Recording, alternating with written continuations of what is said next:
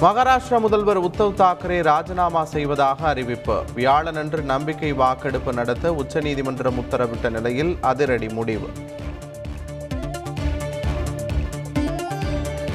தமது கூட்டணி ஆட்சிக்கு ஆதரவளித்த காங்கிரஸ் தேசியவாத காங்கிரஸ் கட்சிகளுக்கு நன்றி.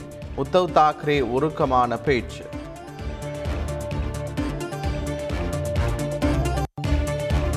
மகாராஷ்டிராவில் அடுத்து ஆட்சி அமைப்பது யார்?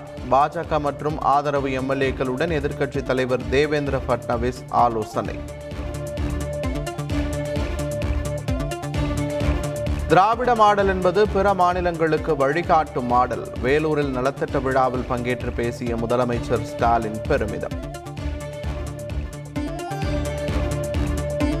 உள்ளாட்சி தேர்தலில் இரட்டை இலை சின்னத்தில் போட்டியிடுவதற்காக படிவங்களை அனுப்புமாறு கடிதம் எழுதிய ஓபிஎஸ் கடிதத்தை நிராகரித்தார் இபிஎஸ்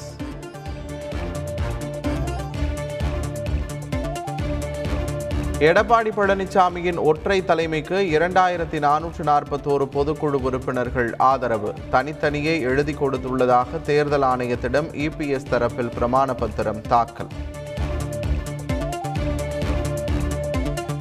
உச்சநீதிமன்றத்தில் இபிஎஸ் தரப்பில் மேலும் ஒரு வழக்கு. பொதுக்குழு தொடர்பான உயர்நீதிமன்ற உத்தரவுக்கு தடை விதிக்குமாறு முன்னாள் அமைச்சர் நத்தம் விஸ்வநாதன் மனு.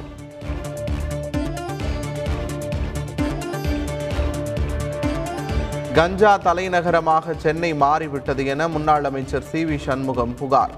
ஓபிஎஸ் தூண்டுதலில் திமுக அரசு பழிவாங்கும் நடவடிக்கையில் ஈடுபடுவதாகவும் குற்றச்சாட்டு.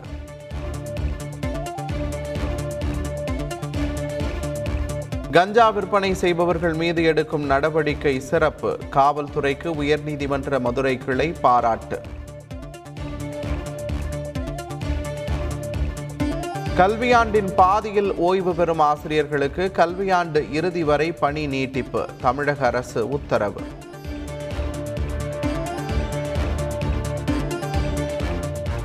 தொடக்க வேளாண் கடன் சங்கங்களை கணினி மயமாக்க மத்திய அமைச்சரவை ஒப்புதல். அடுத்த ஐந்து ஆண்டுகளில் இரண்டாயிரத்து ஐநூற்று பதினாறு கோடி ரூபாய் செலவிடப்படும் என தகவல். உள்நாட்டில் உற்பத்தியாகும் கச்சா எண்ணெய் விற்பனைக்கான கட்டுப்பாடுகள் நீக்கம் மத்திய அமைச்சரவை ஒப்புதல். Water heater printing ink LED விளக்கு உள்ளிட்ட பொருட்களுக்கு ஜிஎஸ்டி வரி கடுமையாக உயர்வு. சண்டிகரில் நடைபெற்ற ஜிஎஸ்டி கவுன்சில் கூட்டத்தில் முடிவு.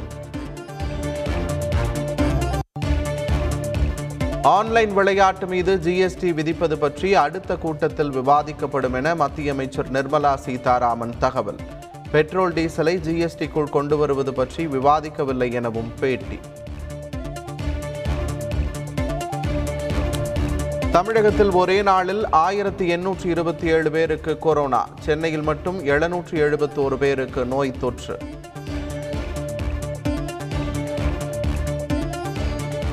பசுக்கள் ஒட்டகங்கள் உள்ளிட்ட விலங்குகள் வெளிமாநிலங்களில் இருந்து கொண்டு வரப்படவில்லை என்பதை உறுதி செய்ய வேண்டும். தமிழக அரசுக்கு சென்னை உயர்நீதிமன்றம் உத்தரவு.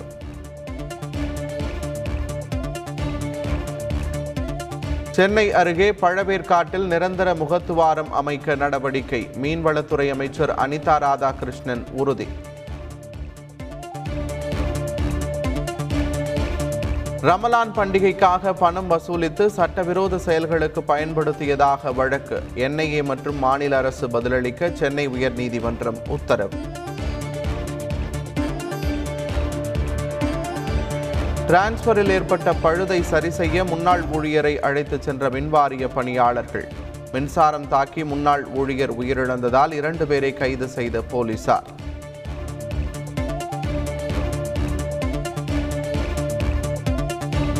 ராஜஸ்தானில் நுபுர் சர்மாவை ஆதரித்த நபர் படுகொலை தொடர்பாக வழக்கு பதிவு செய்தது என்ஐஏ அமைப்பு.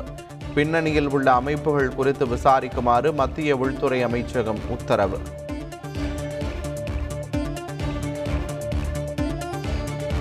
ஸ்ரீஹரிகோட்டாவிலிருந்து வியாழன் மாலை விண்ணில் பாய்கிறது. PSLV C fifty three rocket துவங்கியது இருபத்தி ஐந்து மணி நேர கவுண்ட் டவுன்